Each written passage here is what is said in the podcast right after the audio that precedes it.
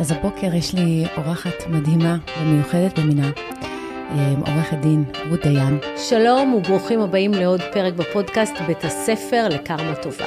אני עורכת הדין רות דיין וולפנר ואני אדבר איתכם על גירושים, על זוגיות וכמובן על קרמה שהיא בעצם תוצאה. כיוון שאני עוסקת בעולם החדש ובכל מה שמשתנה ומתהווה בכל אורחות החיים שלנו ותחומי החיים שלנו, אז גם זוגיות ומוסד הנישואים נקרא לזה, זה איזשהו תחום שהוא מאוד מהותי, אני חושבת, לכולנו. שנים אני שמה לב שהוא מאוד משתנה, ויש משהו ב... בדרך חיים שאנחנו חיים, שמאוד מאוד משפיע, והוא מקבל צורה חדשה. ואני לא יודעת, אולי זה בגלל שאני בעצמי גרושה, ואני קראתי שגם את, אולי משהו משתנה בנו, אולי העולם משתנה ואנחנו ככה בתוך העולם הזה משתנים. אמ, אבל בעצם היה לי חשוב ככה לקבל את הפרספקטיבה של מישהי שעוזרת על בסיס יומיומי, לעזור לפרום את הסוגיה הזאת, את המערכת יחסים הזאת. וגיליתי עולם ומלואו, גיליתי שאת לא רק עורכת דין מצליחה, ועם אחד הפירמות הכי מצליחות בישראל, אלא גם פודקסטרית בעצמך, ובלוגרית, וסופרת, ומרצה, ועוד ועוד ועוד.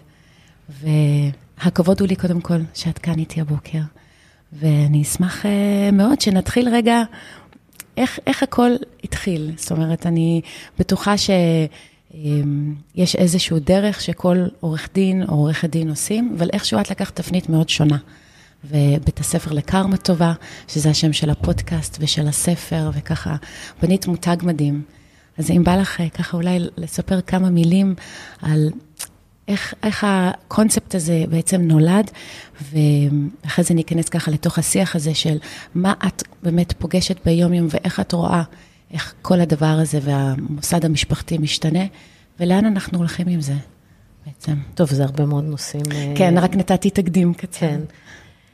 אמ, אני גיליתי אמ, את עולם ההתפתחות האישית לפני קרוב ל-20 שנה.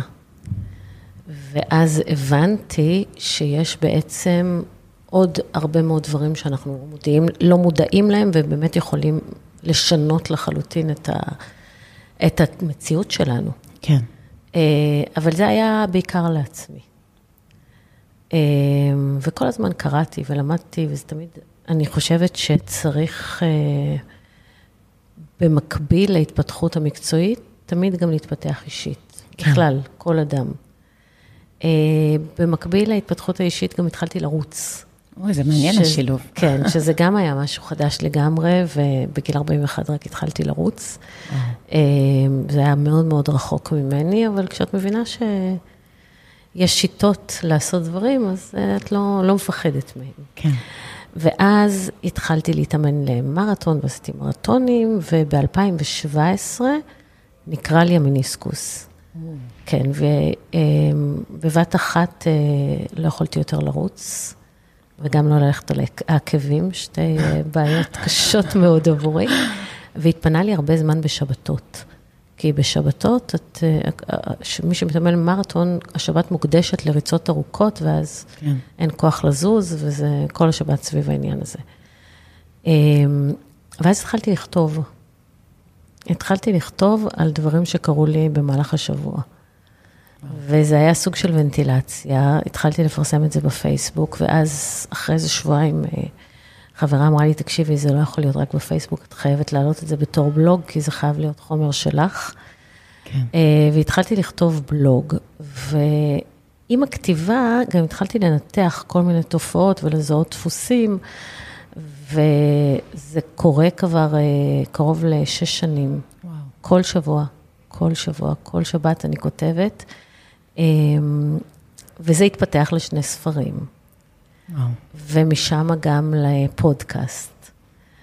ובהתחלה פשוט אמרתי, שמתי לב שאנשים שעושים מאוד מאוד רע, הרבה פעמים זה, זה מתהפך עליהם, ואז קראתי לזה קרמה איזה ביץ', ואז קרמה איזה ביץ' תפס. למה? ואז... מה אתה אומר? אני תמיד, זה היה המוטו שלי רוב החיים. כן, כן, ואז אמ, בקורונה התחלתי קצת להסתכל על ה, כל הדברים היותר מחקרים מאחורי העניין הזה של הקרמה, כי קרמה זה בעצם תוצאה. כן. ואיך להביא תוצאות טובות לחיים, וזה היה הספר השני, שנקרא בית ספר לקרמה. והשם של הפודקאסט נקרא ככה, כי כבר זה היה מאוד, זה היה מאוד כבר ברור. נתפס לאנשים כן, אבל בתודעה, הפודקאסט כן. הוא כבר שנתיים, כן, והוא עובר אה, התפתחות כמו כולנו. כן. הוא לא מתעסק בקרמה כבר. שאגב, יש לך מיליון הורדות, צפיות, זה, כן. זה לא מעט. זה מטורף. זה לא מעט, לפודקאסט חברים, פרטי כאילו מי זה- שמבין בזה, זה כן. לא מעט. אה, זה מאוד מרשים. הגענו למיליון הורדות, שזה היה מאוד אה, מרגש, יחד עם הפרק המאה. כן, אה, אנשים מאוד נהנים להאזין לך.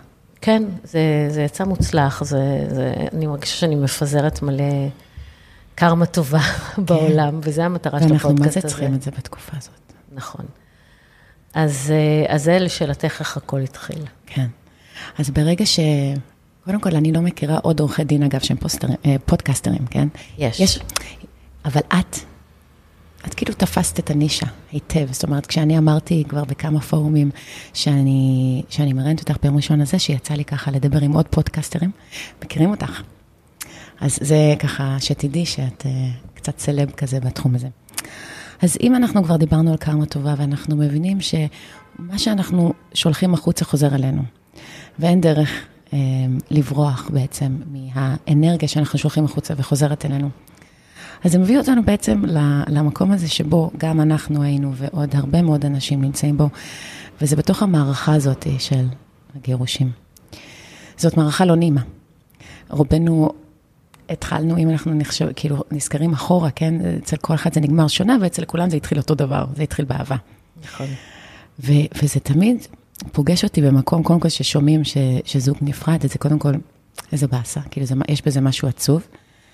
אבל אז אני קראתי קוואט שלך, ואת אה, את, את מדברת על הפיכת משבר להזדמנות. ואני מצטטת אותך. אני מאמינה שכל משבר הוא הזדמנות לצמיחה, שאין חלום שאי אפשר להגשים ושהחיים יכולים להפוך ליצירת מופת. כשמישהי מתגרשת, זה המשפט האחרון שכאילו, שמישהו אומר לה.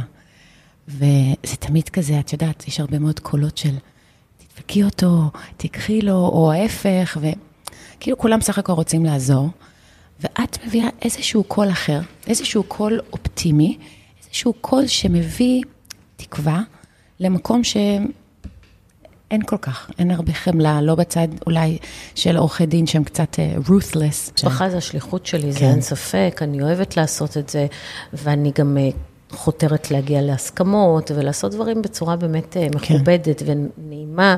ואם צריך להיות בבית משפט, אנחנו בבית משפט. אחד הדברים שאני הכי אוהבת זה לחקור בחקירה נגדית, ואני מחשיבה את עצמי הרבה פעמים כלוחמת צדק, ויש בזה הרבה סיפוק או והרבה כ- כהנת שליחות. הגירושין.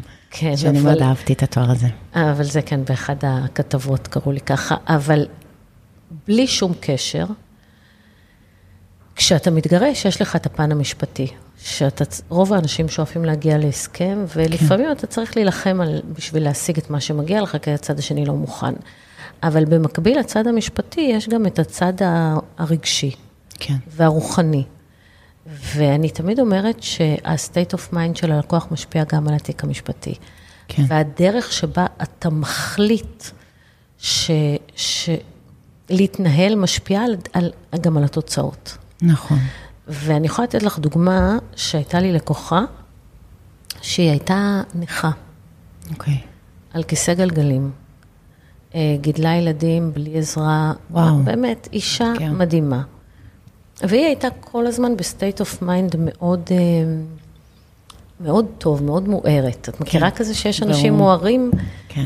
אה, והתיק נמשך, הם התגרשו, וזה לא נגמר, כי היה לה שם עניין עם מישהו, אישיות מאוד מורכבת של הצד השני. כן. ובמהלך התיק, יום אחד היא באה אליי למשרד אה, עם מישהו, והיא אמרה, תכירי, זה הבן זוג שלי. והיא מצאה בן זוג, והיה נראה שהוא נורא אוהב אותה ומלטף אותה, מסתכל עליה בעיניים אוהבות. עכשיו, את יודעת, אנשים נורא נורא נלחצים, מה, איך אני אמצא ואיך זה, ויש בנות, כן. נשים יפהפיות שמתגרשות, אבל הן ב state of mind של קורבן, ושל אני לא אמצא, כן. ושאין סיכוי, לעומת האישה הזאת שהיא באמת, את כאילו האחרונה שאת חושבת ש... ש... כן, אבל היא מגנטה אליה. בדיוק, היא הייתה ב state. of mind, היא הייתה מוארת, היא לא הייתה במצב של קורבן, היא לא הייתה במצב של להתלונן כל הזמן, כן. היא לא הייתה במצב של לכעוס על העולם, וזה הבדל מאוד מאוד גדול. וואו, ממש. אמ, הם מגיעים אלייך הרבה מאוד נשים, ממה שככה קראתי, שהם חוו בני זוג נרקסיסטים. נכון. זה משהו שהוא מאוד נוכח אה, ככה ב cases שאני, שככה חוויתי, קראתי קצת. זה, זה מאוד משנה את, את מי שאת, זאת אומרת, אני יכולה להבין ולהזדהות גם עם האנשים הללו, שהם עברו תקופה מאוד מאוד קשה, כזה זה ממש לשקם חזרה את האישיות כדי לחזור לאופטימיות, ואת מביאה המון אופטימיות. זה לשקם את האישיות, זה לבנות מחדש ערך עצמי. כן. אני תמיד אומרת שאחד הדברים הכי משמעותיים בגירושים זה לעבור טיפול. כן, כי ברגע שאת עוברת טיפול, הערך העצמי שלך משתקם, ואז את לא מוכנה יותר להיות במקום כזה. כן. איך, איך משבר הופך להזדמנות? זאת אומרת, אני, אני חוויתי את זה כמובן בעצמי, אבל מעניין אותי לשמוע דווקא מהפרספקטיבה שלך. מגיעים אליך אנשים באמת במקומות הכי נמוכים לפעמים, ומשם הם צומחים, כאילו חלקם לפחות, הסיפורים. כי- מה, מה גורם לצמיחה הזאת פתאום, מתוך כל השחור הזה? שני דברים. אחד, זה חוסר ברירה, ושתיים, זה בחירה. זאת אומרת, אם יש לך משבר כזה קיצוני, כמו למשל גירושים, שאפשר אפשר לדמיין את זה לרעידת אדמה שהורסת את הבית. כן. אוקיי? הבית נהרס. כן, עכשיו את יכולה להסתובב בין ההריסות ולבכות על מר גורלך, ולהיכנס לדיכאון, ולהאמין שהחיים נגמרו, ושהכול רע. זה דרך אגב לא רק את, זה גם אתה, זה, זה גם נשים כן, וגם גברים. נכון, נכון. יכולים אה, אה, להתייחס לזה כמו סוף העולם הגיע. כן, ויש, ויכולים לבחור להתייחס לזה, כי אוקיי, הבית נהרס, אנחנו נבנה חדש, ואנחנו יכולים לבנות בית אחר, ואנחנו יכולים לבחור אחרת, וזו הזכות בחירה. ואת יודעת שאנחנו נשואים, אנחנו בדרך כלל משלימים עם הרבה מאוד דברים שהם לא... לטובת הילדים, את- לטובת כן, מתפשרים, השלווה. מתפשרים, את יודעת, אין מושלם, ואת מתפשרת פה, ואת מתפשרת פה, ואת כן. מתפשרת פה, ואת מוותרת על עצמך ועל הרצונות שלך, ואת מוותרת על הרבה מאוד דברים שאולי היית רוצה שיהיו אחרת, אבל כן. זה החיים שלך, ואת כבר תקועה עם זה, ואת לא תעשי דרמות, ופתאום את מתגרשת, ואת יכולה פתאום לבחור מחדש, ואת יכולה לבחור משהו שיותר מתאים למי שאת עכשיו, כי הבחירות שעשינו בגיל 20 ו-30, ואנחנו לא אותם אנשים, לא נשאר לנו תא אחד בגוף שהוא אותו דבר כמו שהיינו בגיל 20. ואנשים מאוד משתנים, אז, אז, אז אם אתה לא אותו בן אדם, אין לך אפילו תא אחד בגוף שלא יתחלף, אז גם הגיוני שהבחירות שעשית אז, הן לא היו רעות אז, זאת אומרת, לא נכשלת, כן. פשוט פחות מתאימות היום. נכון, ממש. ואז אתה יכול לבחור בגירושים אחרת. עכשיו, זה יכול להיות בכל גיל, כן, אה, וזה יכול להיות בכל מצב. וזה פשוט תלוי בהחלטה שלך, שאתה לא רואה בגירושים סוף העולם. אם, אם את לא רואה בגירושים סוף העולם, אז, את- אז המשבר הזה הוא הזדמנות לצמוח, לתקן, לבנות מחדש, כן. לבחור מחדש, לדייק דברים, ללמוד דברים. וואחד שיעור. ושיעורים, ברור, ולהמציא את עצמך מחדש, ולפעמים יש נשים שפתאום חייבות אה, להשיג לפרנס. מקום, לפרנס. והם... זה אה, וואחד דבר, הקטע של העצמאות הכלכלית. זה, וואי, עצמאות כלכלית. כל מי ששומעת אותי עכשיו, וואו. אל תוותרו על עצמאות כלכלית, גם אם אתם בנישואים הכי יציבים שנראה לכם שאתם. הקשבתי לפרק הזה. את יודעת, זה כן. הפרק, גללתי, אמרתי, טוב, אני לא אקרא, אני לא אשמע הכל, אני צריכה מדגם. גללתי ועצרתי, אני לא זוכרת את מי ראיינת, אבל זה היה פרק משמעותי כל כך עבורי.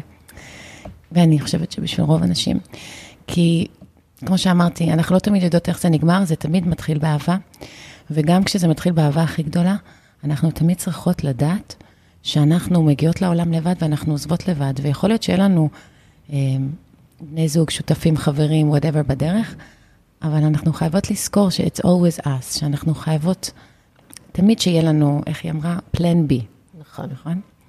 אז אם אנחנו מסתכלות רגע קדימה, מה, מה את רואה? את 20 שנה כבר בערך, נכון? עוסקת? בעריכת דין? 25. 25. דברים משתנים. Uh, היום אני פוגשת נשים שבוחרות לא להתחתן, בוחרות לחיות עם, עם בן הזוג ולא, זאת אומרת, אני למשל עם בן זוגי הנוכחי, אב בתי השנייה, לא התחתנו. לא התחתנו, בחרנו שלא, אנחנו מנהלים משק בית משותף והכל. אני יודעת שזה משהו שמשתנה ומתהווה.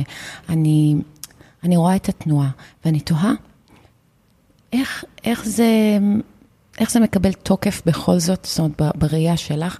האם גם כשאת מסיימת תהליך כזה, גם כן אנשים אומרות לך, אני בחיים לא אתחתן שוב, האם זה משאיר איזושהי צלקת? אמ, איך, איך את רואה בכלל את כל המוסד הזה מה, מהפרספקטיבה שלך? האם זה משהו שהוא טוב? האם קרע זוג שהיו נשואים, התגרשו, סיימו בבית הדין, ואחרי שבועיים, שלוש, חזרו להיות ביחד, והם עדיין היום ביחד. דברים שאני לא מצליחה להבין. לא, זה קורה מלא. זה, למה ואיך? כאילו, מה בעצם לדעתך אבל קורה בעצם שהברית הזאת, הממסדית, האם יש לה השפעה בעצם עלינו, בתפיסה אמ, שלנו של זוגיות? תראי, לגירושים, לנישואים עצמם, יש, אה, אם, אם את מתעלמת רגע מהאספקט הדתי, אוקיי? כן. אז יש פה שני אספקטים. אספקט אחד זה אספקט תרבותי, שכולם רוצים אה, לעמוד מ... חופה. מתחת לחופה, ולהרגיש שזהו, ולעבור, כן. לעשות את כל, כל האירוע הזה. כן. אמ, והדבר השני זה שיותר קשה לפרק. יותר קשה לפרק, אה, שזה בעיניי לא נכון להיות במקום שיותר קשה לפרק. אין שום סיבה להיות במקום אם רע לך, אתה כן. צריך לבחור להיות שם כל פעם מחדש. אה, ובהיבט הזה, נישואים זה דבר די מיותר. לעומת ידועים בציבור, לצורך כן, העניין. כן, כן. שיכולים לעשות את הטקס, ויכולים לעשות את המסיבה, ויכולים לעשות הכל, ויכולים לערוך הסכם שמכיל על עצמם את החוק, וככה הם נמנעים בעצם להיתקל בכל הממסד הדתי. כן. שהוא... כל הכתובה. ו... כן, כל, כל הממסד הדתי במדינה שלנו. אה, יש כאלה שמאוד חשוב להם להיות שם, מאוד חשוב להם להיות נשואים כדת משה וישראל, ועם זה אני לא מתווכחת, מי שחשוב לו, בבקשה, כן. ש... אה, זה דבר נפלא, אבל מי שפחות רוצה את הדבר הזה, אז הנישואים די מיותרים, עדיף לחיות כידועים בציבור. שזה בעצם מבחינה משפטית, אני אפילו לא בדקתי את זה, אבל זה אותו דבר? זאת אומרת, אם כן, היום זוג שהם חיים ביחד, אותו חוקים חלים עליהם מבחינת מזונות, יל... משמורת, רכוש, מבחינת מזונות הכל. וילדים זה לחלוטין אותו דבר. מבחינת רכוש יש, יש ניואנסים mm-hmm. שאפשר להסדיר אותם בהסכם חיים משותפים. לפני, זאת אומרת שיוצאים לדרך הזוגית. כן, אפשר להחליט שעושים הסכם חיים משותפים, מכילים על עצמם את, את חוק למשל, או מכילים כן. על עצמם איזה הסדר רכושי שהם רוצים, וגם אם לא, עדיין הם, יש שיתוף מאוד מאוד דומה לבני זוג נשואים.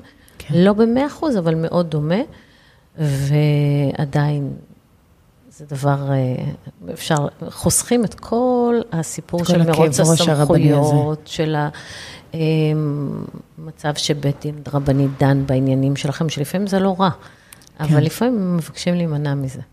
אני הבוקר שמעתי איזשהו קטעון ממש קצר, שאמרת, שזו פעם ראשונה שאני שומעת למה זה לא טוב לגבר לפנות לבית הדין.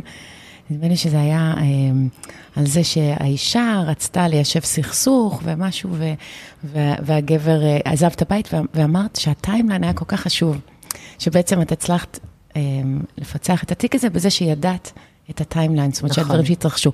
ואז אני אומרת לעצמי, עכשיו אני מבינה למה היא הלכה ללמוד קרימונולוגיה, את ממש צריכה להפוך להיות שרלוק הומס, את צריכה ממש אה, כזה לשחק עם, ה, עם המשפט והכל כדי לפעמים לפצח את זה, נכון? זה, זה לא תמיד שחור לגבי לבן. את מדברת עכשיו על, על כלי שהוא כלי עזר מאוד מאוד משמעותי בעריכת דין, שהוא לוח זמנים. כן. אני חושבת שאנחנו, אצלנו במשרד, לפי השיטה שאנחנו עובדים, יש קודם כל, לפני שמתחילים, ניגשים לערוך לוח זמנים של כל האירועים. כן. וכשאת שמה את הדברים מסודרים לפי תאריכים, כך חשוב, זה, מקבל קונטקסט זה, אחר. זה בדיוק, את לומדת המון המון דברים. את יכולה לראות מזה, ולפעמים זה יכול לנצח תיק. כן. כי אנשים כאילו לא, לא מבינים את, את הטיימליין, זה דבר אחד. דבר שני שאמרת, זה שבאמת לא תמיד בית הדין הרבני הוא רע לנשים. לפעמים כן. הוא אפילו מצוין לנשים. כן. צר... לא מפתיע, אני, אני הופתעתי. לא, את... לטובה. צר... אז, אז זה הנקודה, שאנשים לא מכירים את הנושא הזה לעומק. וצריך לדעת מתי בית דין רבני זה מקום נכון להיות בו, גם אם את אישה, ומתי זה מקום לא נכון להיות בו, גם אם אתה גבר. צריך מאוד מאוד להכיר את זה, כי אם לא מכירים את זה, אפשר לעשות טעויות קשות, אבל גם זה בלתי הפיך. ברגע שאתה בתוך, ברגע שלבית הדין הרבני יש את הסמכות, אז יש לו את הסמכות, אי אפשר להוציא. אי אפשר לשנות את זה. ולכן, לא לרוץ ולעשות okay. שטויות, אלא להתייעץ, אבל להתייעץ עם מישהו שבאמת מבין לעומק את ההבדלים. לא, כן. אם אתה גבר, תלך לבית הדין רבני. נכון. טעות, נכון. טעות חמורה. ממש, זה, כן, זה היה נקודה מעניינת, אני בכוונה רציתי לציין אותה, כי יש כל כך הרבה מיתוסים. נכון. ו- ומה זה חשוב לפרום אותם. ואני, יש איזה משפט שככה מלווה אותי הרבה מאוד שנים, ואני תוהה לגביו אם הוא גם מיתוס, שתמיד אמרו לי, את צריכה לדעת ממי להתגרש. אה, זה, זה לא מיתוס, זה מאוד נכון. איך, איך אפשר לדעת מראש אבל ממי להתגרש? איך, איך בודקים את הדבר הזה? לדעת. בודקים אפשר. את הקרמה שלו? לא, לא, אי אפשר לדעת, אבל אפשר כן לקבל רמזים. למשל, איך הוא מדבר על האקסיות שלו. Mm. אם הוא מלכלך עליהם, אם כולם חולות נפש, אם הוא תמיד הקורבן. נורא קשה לנו לראות את הסימנים האלה כשאנחנו מאוהבות. מאוד קשה. מאוד קשה לראות סימנים, מאוד קשה להבין, למשל, שאת אה, נכנסת למערכת יחסים נרקסיסטית, כי היא מתחילה מדהים. נכון, זה משהו שציינת הרבה, ש-they're lovers. הפצצות אהבה מטורפות, כן. ואת בטוחה שהכרת את uh, אביר חלומותייך, ואת כולך מסוחררת, והכול מדהים, כן. וכשזה מהר מדי ומטורף מדי, זה סימן, זה דגל אדום. אז כל, כל הנשים שנסחפות ככה באיזה... והוא עשיר, והוא לקח אותה, וכאילו מחר הם, ב, הם ביוון, בהפתעה, ו... צריך לה, להדליק כן, נורה אדומה. צריך להדליק נורה אדומה, צריך לשים לב שדברים צריכים להיבנות בצורה הגיונית, נורמלית, הדרגתית, וכשזה משהו מטורף, זה דגל אדום. אז איך אישה בכל זאת יכולה לשמור על עצמה בימינו? זאת אומרת, נגיד ויש מישהי בבית היום שמאזינה לנו, והיא רגע לפני tying the knot, ו, ובאמת גבר מהמם, חתיך, משפחה טובה, כאילו, checks all the boxes. איך, איך היום אישה יכולה להיות יותר אחראית, וככה לא להיות בעמדה הזאת של, uh, הוא הגבר החזק, אני ככה יותר סאבמיסיב, אישה צעירה. איך, איך בכל זאת אישה דואגת לעצמה בימינו? זאת אומרת, אני לא קיבלתי את הכלים האלה, לא היה מי שיגיד, אז אם אנחנו יכולות רגע אולי קצת להשכיל נשים איך הן נכנסות למערכות יחסים בהבנה של צריך לדעת עם מי להתגרש, אז איך אנחנו מראש, כאילו, שמות איזה דף נייר כזה שדואג לנו, למקרה ש... אני חושבת שאישה לא... מה הדברים שצריך לדאוג להם? אז ככה, קודם כל, שים לב שאת לא מוותרת עלייך.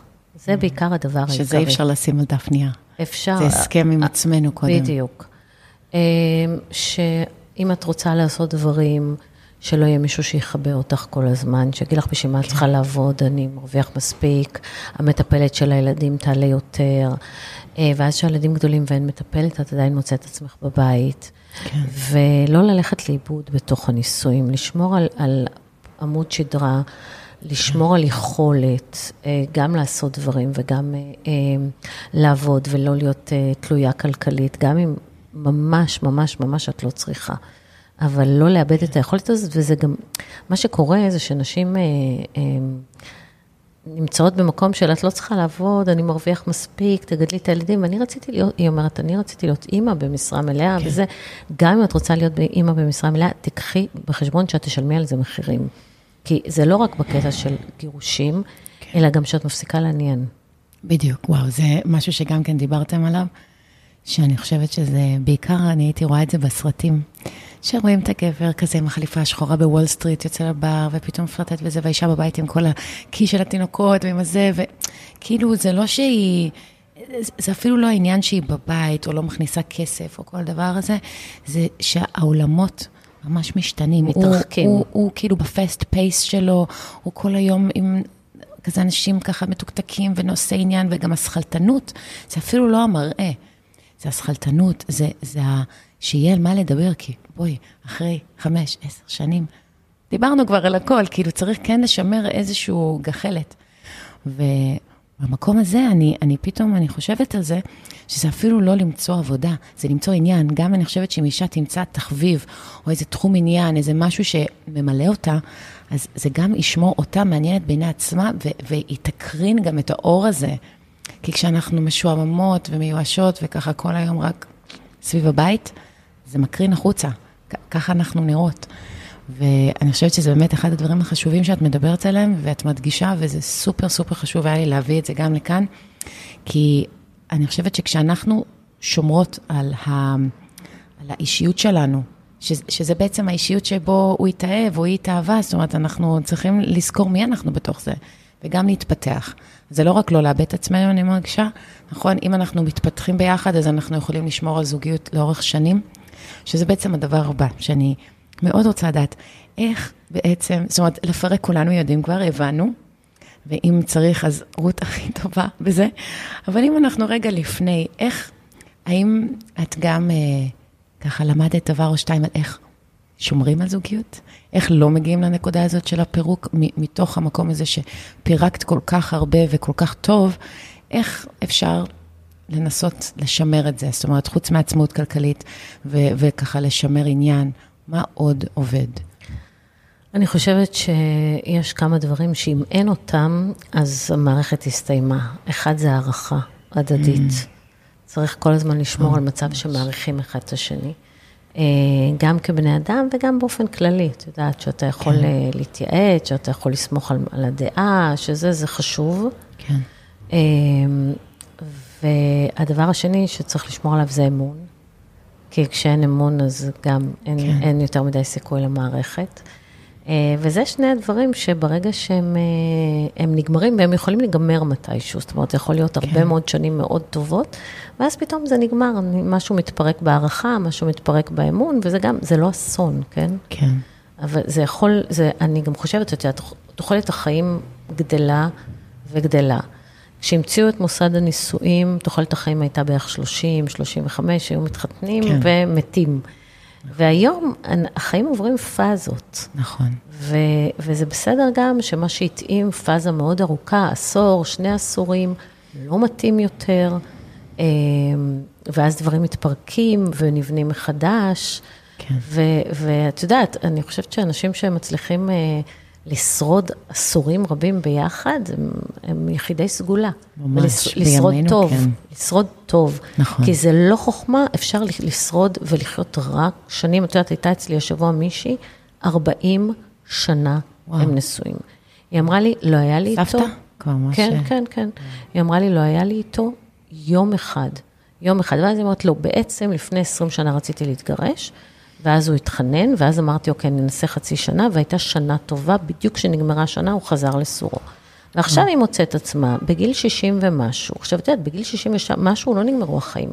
כן. יש עדיין שני עשורים טובים, והיא אומרת שזה חדש ש... יחסית, פעם זה לא היה נתפס בכלל אה, לחשוב על להיפרד בגיל 60 ומשהו, זה אז את יודעת, היא סיפרה לי סיפור קטן, אבל הסיפור הזה, כאילו, היה כל כך קשה בעיניי, שאמרתי לה, את באמת צריכה להיפרד. את לא צריכה וואו. לחיות ככה, אף אחד לא צריך לחיות ככה. והיא סיפרה לי שהיא הלכה לעשות קניות, והיא קנתה דברים שמספיקים לשני אנשים, הם שני אנשים בבית, והוא אמר כן. לה, מה, למה קנית כל כך מעט? את מתקמצנת עליי, צריך עוד, וזה בסדר. היא הלכה וקנתה עוד באותו יום. עכשיו, את יודעת, היא אישה, כאילו, בת 62, אבל היא, יש לה כוח, כן. והיא בכושר, והיא בסדר, כן. וזה, סבבה, הלכה לסופר, עשתה עוד קנייה, הביאה אותה הביתה, סדרה הכל במקרר, כן. ולמחרת היא הלכה לשיעור אה, פילאטיס, וכשהיא חזרה, המקרר היה ריק, הוא זרק הכל לפח. למה? למה? זה גם מה שאני שאלתי. למה? זה הדבר הכי... הוא פשוט זרק הכל לפח. עכשיו, זה התעללות. זה התעללות. זה התעללות, וזה זה כאילו וואו. לדרוך על הכל. והיא אומרת לי, את יודעת, את מתרגשת מזה? אני לא מתרגשת, אני עברתי כבר איזה... זה ו... ברגיל אצלה היה. כן, וואו. והגיעה למקום שכאילו, די, די. ולכל אחת, אני ראיינתי את אה, אודטה, כן, שהיא דיברה על חבית, על החבית הזאת, שלכל אחד יש חבית בגודל אחר, וברגע נכון. שהיא מתמלאת, את לא מוכנה יותר להיות שמה. לא נכון. מוכנה יותר להיות שם, ואז זה כבר לא, אם תעשה ככה, אז, אם אז, אם, את פשוט אומרת, זהו, נגמר. וזה לא משנה, זה יכול להיות דבר אחד שממלא את החבית הזאת, וזה נגמר. כן. אה, ואת יודעת מה? כן. זה לגמרי בסדר.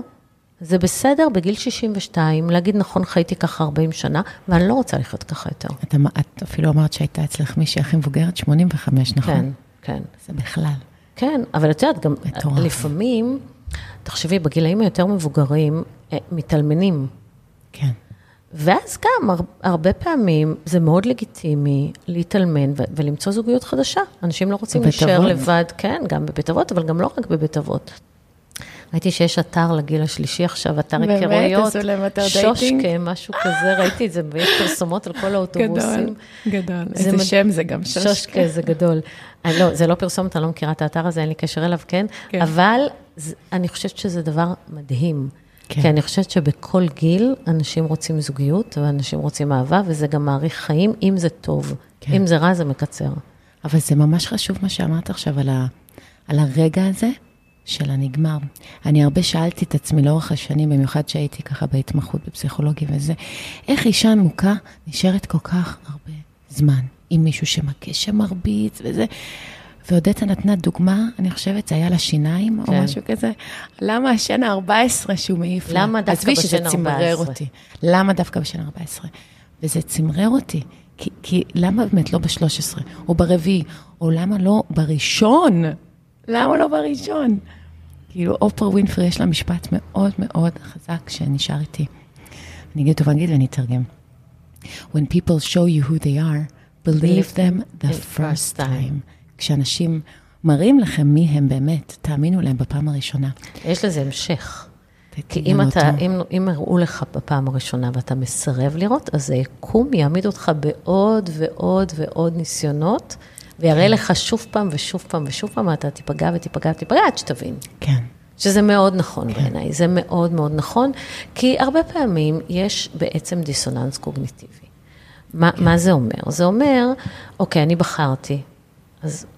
אז, זה הבחירות שאני עשיתי, ואז כן. אם אני לא רוצה להיות שם יותר, אז מה זה אומר עליי ועל הבחירות שלי, ומה זה אומר על ההחלטות שלי, ואז אתה רוצה להאמין שיהיה בסדר, וגם חיי נישואים הם לא שחור לבן. נכון. יכול להיות משבר, ואחריו יהיו פרחים, טוב, נכון. ויהיה כיף, ויהיה אושר, ואת האישה הכי מדהימה, ואת אומרת, אוקיי, אני רוצה להאמין שזה נגמר, שזה לא יחזור כן. על עצמו, וזהו, ואני אשתנה, ואני אלך לטיפול, ואנשים רוצים... והוא ישתנה.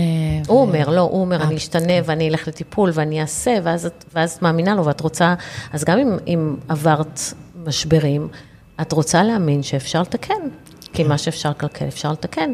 כן. ו, ולכן הרבה מאוד משברים נמשכים הרבה זמן, כי את כל הזמן רוצה להאמין שבפעם הבאה זה לא יחזור על עצמו, אה, עד שבסוף נגמר, ברגע אחד, נגמר, זהו, כן. ואז הם מגיעים אלייך, מגיעות אלייך. נגיד. כן. אז הקונספט הזה, שאם אני רגע אורזת את זה, עם, עם כל מה שאנחנו יודעות ומבינות והכול, ונאמר ובחורה עדיין בוחרת להתחתן, הכינה, דאגה למסמך, דאגה להכול, ה- אנחנו כנשים השתננו. זאת אומרת, זה לא רק העולם משתנה, האישה החדשה היא, היא אישה יותר, לא יודעת אם אפשר uh, ככה להגיד uh, את המילה אלפא, אבל יש איזה משהו באישה החדשה שהיא, שהיא בוחרת להיות בזוגיות. לא כולם כמובן, וזאת הכללה, אבל ככל שככה התנועה של הפמיניזם התפתחה, ונשים התחילו ללמוד, והם עכשיו גם, את יודעת, מתחילים, העולם מתחיל להיפתח בפנינו. זאת אומרת, אם זה פעם היה נשים לא יוכלו להצביע, אז היום אני חושבת שכמעט ואין דבר שאם אישה רוצה, היא יכולה.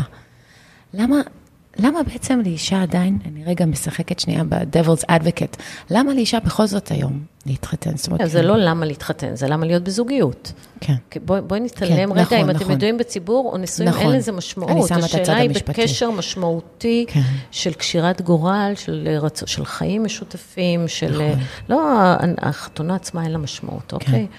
אמ, ואני חושבת שיש היום יותר ויותר נשים שבוחרות להיות שם, לא מתוך מקום קורבני, ולא מתוך מקום של מחפש הגנה. כן. או מחפש מי שידאג לך, או מחפש מי שיפרנס אותך, או מי שיקח עלייך את חסותו, כמו שהיה פעם. כן. וכמו שעדיין יש, כן, יש עדיין נשים שלא רוצות לעבוד, שרוצות להכיר מישהו, שייקח עליהם את חסותו, ש... אבל זה גם מבחינת- קצת יותר מדי דיסני לדעתי. לא, לא, אבל אני, אני מכירה כאלה. אני מכירה כאלה שלא משנה, גם אחרי גירושים, החלום שלהם זה. למצוא מישהו ש, שהם יוכלו לחסות תחת כנפו, ושהוא יפרנס אותם וידאג להם ולא יהיו להם יותר דאגות. יש, יש, כן. זה בסדר, זה... כן. ויש נשים שהן רוצות להיכנס לזוגיות, לא מהמקום הזה, אלא מהמקום של אה, חבר לחיים ושותף כן. לדרך, ו, ובסופו של דבר אני חושבת שהרבה יותר נכון, גם מחקרים מראים שהרבה יותר נכון לחלוק את. לנהל את חייך מתוך מקום כן. שיש לך עם מי לחלוק, של שותף, שאת לא בודדה. נכון, במיוחד לא שהילדים ב... גדלים עם הזמן הזה, עוד נכון, יותר קריטי. נכון, אבל לא בכל מחיר. לא במחיר כן. של... אה, אה, התעללות, ולא במחיר של אה, להרוס לך את הערך העצמי. כן. ו- ועוד פעם, זה תלוי מה המחיר. אז ברור שבאידיאל, נשים חזקות רוצות בן זוג שייתן להם, אה, את יודעת, קונטרה חיובית. כן. אבל לא, לא לחיות במקום שהרצון שה, הזה כאילו בזוגיות... כאילו המניע בעצם, אולי ההסכם הזוגי גם סוג של השתנה. אם פעם... רצינו בני זוג, ושוב, זאת, אני מדברת בהכללות, כמובן שיש גם וגם, אבל פעם ראינו בזוגיות כמקום שבו עושים ילדים, שבו קונים בית ביחד, ויוצרים איזשהו תא משפחתי, כזה קונבנציונלי. אז הכל היום השתנה, זאת אומרת, אני מכירה זוגות שהם חיים בבתים נפרדים ומגדלים ילדים ביחד מראש. זאת אומרת, הם מעולם לא חלקו בית משותף, זאת בחירה. זה יותר נדיר. יש, כן, אבל אני אומרת, נתקלתי כבר בהכל לאורך השנים. תראי, אני חושבת שזה תלוי בגיל. אוקיי, אה, ברור שבפרק א', ושזוגות רק אה, מכירים, אז המטרה הטבעית היא לגור ביחד ולגדל ביחד ילדים ולהקים משפחה, וזה זה, כן. זה מאוד נכון גם. כמובן ש... עדיף שזה יהיה כן. מתוך מקום של שוויוניות ושל חברות ושל הערכה ושל אמון. כן. וגם אם כן בהתחלה, לפעמים זה יכול להתקלקל, וזה בדרך, גם כן. בסדר, זה גם בסדר. אנשים משתנים, אם התחתנת בגיל 24 והתגרשת בגיל 37, לא קרה שום דבר, זה לא כישלון. כן. זה אומר פשוט שמה שהתאים אז פחות מתאים עכשיו. כן. את נתקלת בריבוי גירושים? זאת אומרת, כאלה, מתגרשים סדרתיים? אני לא חושבת ש... אה, אם אנשים מתגרשים כמה פעמים. קרה לך שלקוח הגיע לך פעם שנייה? לקוח, כן, לקוחה? כן, כן. Uh, תראי, הסטטיסטיקות אומרות שפרק ב' זה 50 אחוז סיכוי לגירושים. אוקיי. ופרק א', א' זה 33 אחוז. אוקיי. וזה מאוד הגיוני, כי פרק ב'... מלחיץ קצת יותר. לא, לא צריך להילחץ בכלום. פרק ב', יש בו כמה דברים שאין בפרק א' ומקשים. קודם כל, מי שלא לומד מטעויות וחוזר אליהם, אז כבר יש לו בעיה, כן. משחזר דפוסים. כן. ודבר שני זה שיש את הילדים שלך ואת הילדים שלך. ואיך מחברים את התאים והחיבור לא פשוט, והרבה מאוד מקרים זה מתפרק דווקא על זה. וואו. על uh, מריבות עם, uh, עם הילדים, על אי קבלה שלהם, על כן. הניסיון להתחרות בהם, שזו טעות מאוד מאוד גדולה, מאוד גדולה. כן. Uh, תראה לי שאתה אוהב אותי יותר מאשר את הילדים שלך. לא, וואו, לא, אל מורכב. תבקשי את זה. אל תבקשי, אל תתחרי בילדים שלו, כי את uh, בדרך כלל תפסידי, מיותר. כן, לי, לי פעם אמרו שבני זוג זה דבר שמתחלף וילדים זה לכל החיים. נכון. אז אם נכון. אנחנו נציב איזשהו אולטימטום במקום הזה, אז... לא, אני חושבת בעייתי. שזה גם, זה, זה דבר נורא לבקש ממישהו, כאילו, אה, לשים אותך לפני שהוא שם את הילדים שלו, וזה גם מעיד, לא מעיד עליו דברים טובים אם הוא עושה את זה. כן. אז אה, ממש, אה, אבל זה, זה מביא בסופו של דבר להרבה פירוקים, או שילדים לא מקבלים את בן או בת הזוג, ואז נוצרים נתקים. כן. זה לא, פרק ב' זה יותר קשה. זה מעניין לגבי פרק ג', יש סטטיסטיקה לגבי פרק ג'. אה, אני חושבת שבארצות הברית יש... קראתי על קווין קוסטנר, שזה, כן. מה הוא הגיע למספר חמש, אני חושבת? לא, למה? גירושים ארבע? לא, לא, לא, קווין לא? קוסטנר זה גירושים שניים שלו. אה, בדיוק כן? אה, יעלה שורטקאסט עם הסיפור שלו, זה גירושים שניים, הוא היה נשוי למישהי, התגרש ממנה, נולדו להם כמה ילדים, היה הסכם גירושים מאוד יקר, ואז הוא הכיר מישהי יותר צעירה ממנו. הייתה עוד מישהי? הייתה מישהי שהוא עשה איתה... נכון.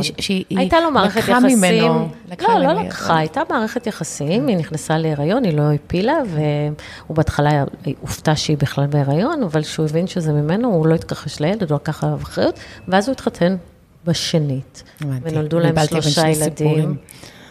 אמ, כן, כן, ואז הוא התגרש עוד פעם, זה גם קורה. כן, אני חושבת שאחד הדברים שאנשים קשה להם מבחינת האגו, זה כזה, אוי, שיט, עוד פעם, כאילו נכשלתי, זה... ואני חושבת שזו טעות לפעמים שהיא מאוד נפוצה, שאני מדברת עם אנשים שהם נשארים במקום הזה בפעם השנייה, הלא טוב, הם פוגשים את אותו סוג של פרופייל של בן זוג. ו... ואז הן שוב מגיעות לאותו מקום, אבל הן לא רוצות או לא רוצים לעזוב, כי הם אומרים, מה, אבל שוב נכשלתי? וכאילו בא לי להביא הרבה חמלה למקום הזה, שזה לא אומר על, עלינו שנכשלנו, שאני, וזה מתחבר לי מאוד לקרמה. כי יש אולי דברים שעשינו בסיבוב הראשון, שהם אולי לא היו ראויים, או לא היו נכונים, לא, לא מתוך uh, כוונה רעה. כולנו יש את הפקלה שלנו ואת הטראומות אולי והדברים. ולפעמים בסיבוב השני זה יכול פשוט לבוא אלינו, זאת אומרת, אנחנו נקבל שיקוף של איך אנחנו אולי היינו, ושהשני היה הנפגע. ו, ואני אומרת, צריך לקחת את השיעורים, לא, don't get caught up בסיפור, ו, ופשוט כל הזמן להיות כזה בכאן ועכשיו, האם טוב לי, אם לא טוב לי, לא, לא בכוח להילחם, נכון? זה, בכלל, אני חושבת שמלחמה מביאה מלחמה. הרבה ה, הרצון הזה להימנע גם מגירושים, הוא גם הרצון לא, לא להילחם. תראי, ו... אני, אני חושבת שמראש לא צריך להתייחס לזה ככישלון. כן. כי ברגע שלא מתייחסים לזה ככישלון, אז גם הרבה יותר קל. כי אפשר לבוא ולהגיד, אוקיי, היינו ביחד, היה עשור מדהים. כן. ועכשיו זה פחות מתאים. זה כמו, נגיד, שאת עוברת ממקום עבודה שהיית בו עשור, כן. ואת מחליטה לשנות, אז מה, נכשלת? לא, לא. נכשלת, נכון? וגם נישואים, זה גם לא אומר להתחיל מההתחלה, זה לא אומר להמשיך הלאה. נכון. זה לא אומר שזה כישלון, אבל עוד פעם, זה איך שאנחנו מגדירים לעצמנו. כן. איך שאנחנו מדברים על עצמנו. אם אנחנו אומרים על עצמנו שאנחנו כישלון, אנחנו נרגיש כישלון. אפרופו התפתחות אישית. בדיוק, אנחנו נשדר כישלון, כן. אנחנו נשדר אומללות. אה, ואם אנחנו נבוא ונגיד לעצמנו, אוקיי, היה, היה מצוין רוב הזמן, פחות עכשיו, היה משבר, נגמר. כן. לא קרה, זה לא אסון. זה לא סוף העולם. זה לא סוף העולם, זה לא אסון, אה, וזה גם לא בהכרח כישלון. זה לא בהכרח כן. כישלון, זה לא מתאים יותר. אם יצאו גם ילדים, אז, אז כאילו זה תמיד יש, there's a good side, תמיד יש נכון, משהו פוזיטיב. פשוט התפיסה שגירושים זה סוף העולם וזה הסוף. עכשיו, לא, לא שאני מעודדת אנשים להתגרש. כמובן. אני לא מעודדת בחיים להתגרש, אבל אני אומרת שאם חיים במקום שהופך להיות רע, שפוגע כן. בבריאות, שהאיכות חיים שלך מזעזעת, ש... ש... שגם הילדים כנראה כן, כן, אז, סובלים אז, מהסביבה אז, הזאת. אז זה מה שמקצר חיים, כן. זה נורא. כי מכאן אפשר לחלות ואפשר למות מנישואים רעים. יואו. אבל באמת, אנשים שחיים בסטרס ממושך ובסבל ואוכלים את עצמם. זה לא, את יודעת, זה לא כן. דבר טוב. ו... כן. וגירושים הם הזדמנות להתחיל מחדש. Fresh start, כן. ממש כן. לגמרי. יש נושא אחד שאני ככה הרבה שומעת, אני גרה בפרדס חנה. יש הרבה סטיגמות על פרדס חנה, אבל אני דווקא שם כבר איזה עשור, ואני פשוט נהנית מהחיי uh, כפר. ויש משהו שהוא, איזו תופעה, ככה בשנים האחרונות, וזו תופעת הפוליומוריה.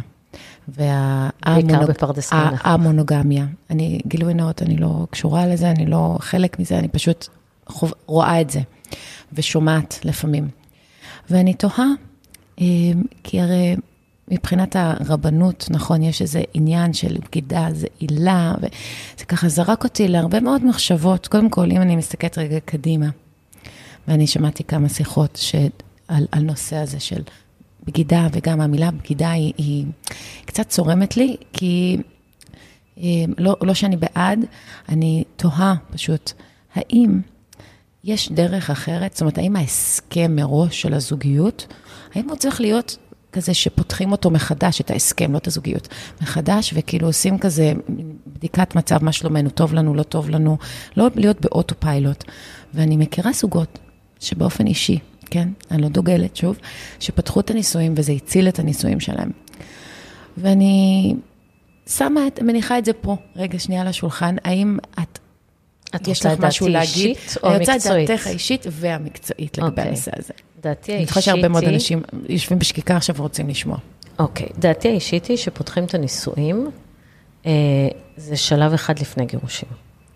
ועכשיו, אני לא יודעת אם זה נכון, כי יכול כן. להיות, אליי מגיעים אנשים שפתחו את הנישואים, ואז אחד הצדדים פשוט התאהב והחליט שהוא רוצה לחיות עם, ה, עם, כן. עם מי ש... זה הפחד הגדול. זה לא, זה לא עניין של פחד, זה, זה חלק, אוקיי, זה חלק מהמחיר, בסדר? כן. אנחנו עושים משהו, אנחנו צריכים להיות מוכנים לשלם את המחיר. זאת אומרת, יכול להיות ש... הדברים יצאו מכלל שליטה. מצד שני, גם אף אחד לא הבטיח לך שאתם עם נישואים סגורים ולא יקרה דבר כזה. נכון, נכון. אמ, אבל הדבר הכי משמעותי כאן, זה שזה צריך להיות בהסכמה. גם פתיחת כן. הנישואים צריכה להיות בהסכמה.